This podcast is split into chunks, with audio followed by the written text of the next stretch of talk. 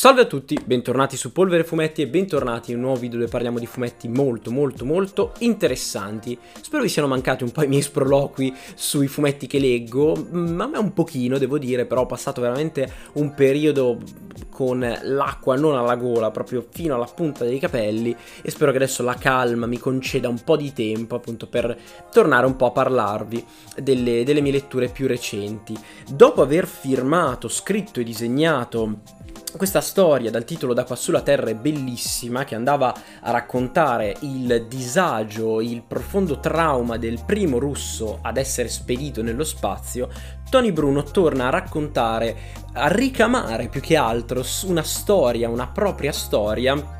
su quello che è un fatto eh, realmente accaduto. E nel merito parliamo della Belgica, appunto scritta e disegnata da Tony Bruno, pubblicata da Bao Publishing che ringrazio per avermi omaggiato del secondo volume e di avermi concesso di fare una, una intervista appunto all'autore dove, che verrà pubblicata nei prossimi giorni, una storia in due atti, pubblicata ripeto da Bao al prezzo di 20 euro, come sempre se vi intrippasse un pochino quello che sentirete nel, appunto, nel corso di questa, di questa mio parere, recensione che vada un po' come cacchio vi pare, lo trovate trovate, trovate qua sotto in descrizione il link per acquistarlo su Amazon, altrimenti come sempre, visto che adesso siamo tutti quanti praticamente tornati a essere gialli, lo trovate alla Super Gulp di Pavia, quindi ci sono qua sotto tutte le informazioni, andate dai buoni ragazzoni a farvi appunto eh, vendere questi due volumi appunto della serie della Belgica. Di che cosa si tratta? Ripeto, in Da qua sulla terra è bellissima, Tony Bruno andava a raccontare, ripeto, eh, il, la prima eh, diciamo esplorazione spaziale fatta dai russi, ecco, nella Belgica invece invece viene raccontata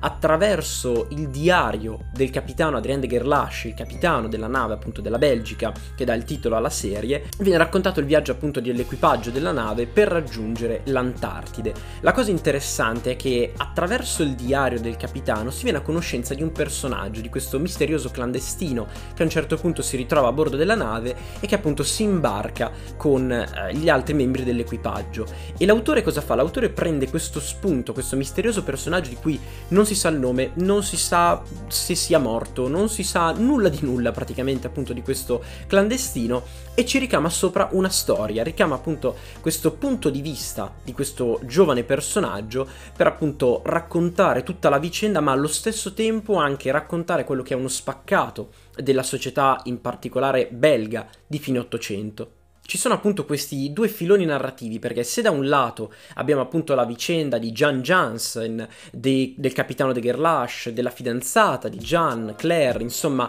con le loro incertezze, i loro dubbi, proprio intorno a tutta questa vicenda, dall'altro abbiamo, ripeto, invece una descrizione storica di quello che era il periodo in cui si svolge la nostra storia. Imbarcandosi clandestinamente sulla Belgica, Jan ha la possibilità di ritrovare se stesso, sebbene a un certo punto appunto lui abbia anche la possibilità di fare dietro front e tornare a casa dalla sua fidanzata, ebbene lui invece decide di compiere, ripeto, questo viaggio alla ricerca di sé, cosa che comporta dal dimenticare, al perdere tutto quello che si è avuto fino adesso, a, ad abbandonare i propri cari, anche al mettere di fronte proprio queste persone eh, alle conseguenze della nostra stessa scelta, loro devono convivere con quella che è stata appunto la, la, la scelta di Gianni, in particolare proprio Claire che si ritrova in un momento piuttosto duro, piuttosto pesante del, della sua vita. Ed è un viaggio che anche Claire stessa compie, in particolare nel secondo atto appunto della, della storia, dove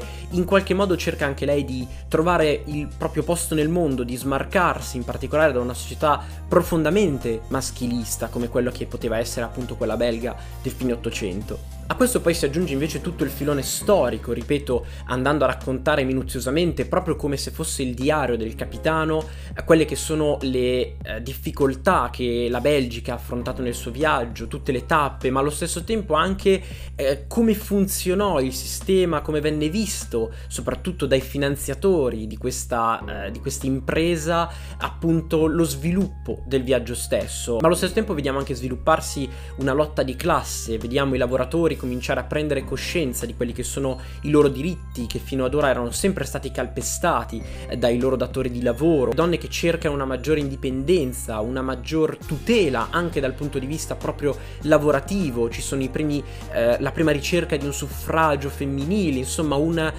un qualcosa in cui Claire si trova coinvolta, un qualcosa in cui Claire troverà anche proprio la sua vera e propria ragione d'essere in qualche modo, la sua indipendenza sotto un certo punto di vista, proprio anche staccandosi da quello che era il suo fidanzato. È molto interessante anche dal punto di vista grafico, perché che io sappia, spero di non dire una castroneria, è il primo lavoro che Tony Bruno realizza appunto in, in bianco e nero, utilizzando eh, lo stile della mezza tinta più, più specificamente, se non mi sbaglio anche qua che eh, usando appunto questo inchiostro, questa eh, diluizione appunto del, del, colore, dà proprio questo senso eh, di antichità, ci sembra quasi di star vedendo eh, un film, un, proprio un racconto di un altro tempo, mi viene quasi a dire vintage sotto un certo punto di vista, ma mh, mm, è uno stile che apprezzo veramente veramente molto, lo stile poi anche qua a me ricorda molto quella che può essere una scuola eh, disneyana sotto un certo punto di vista ma ripeto, proprio l'uso della mezza tinta uh, mi ha coinvolto ancora di più, mi ha immerso ancora di più in quello che è il contesto storico, appunto, in cui si racconta la Belgica. Se siete amanti appunto di questo stile di fumetto, di questo via di mezzo fra il racconto introspettivo, quasi tra il romanzo di formazione e quello che può essere invece un racconto storico, ecco, penso che la Belgica possa essere un, un titolo che, che soddisferà i vostri gusti. Io ringrazio ancora tantissimo Bao per l'opportunità che mi ha dato appunto di potervi parlare parlare di questo fumetto, vi ripeto che lo trovate qua sotto in descrizione su Amazon se vi andasse di acquistarlo lì, altrimenti ci sono i link anche per la Super Gulp di Pavia, se passate da queste parti fateci un salto e trovate appunto la Belgica di Tony Bruno. Sempre in descrizione ci sono anche i miei link per, twi- per Twitter, per Facebook e Instagram, mi raccomando seguitemi lì perché lì saprete appunto quando poi uscirà, quando pubblicherò l'intervista fatta con Tony Bruno. Io vi ringrazio, vi saluto e appunto ci vediamo in un prossimo video. Ciao belli!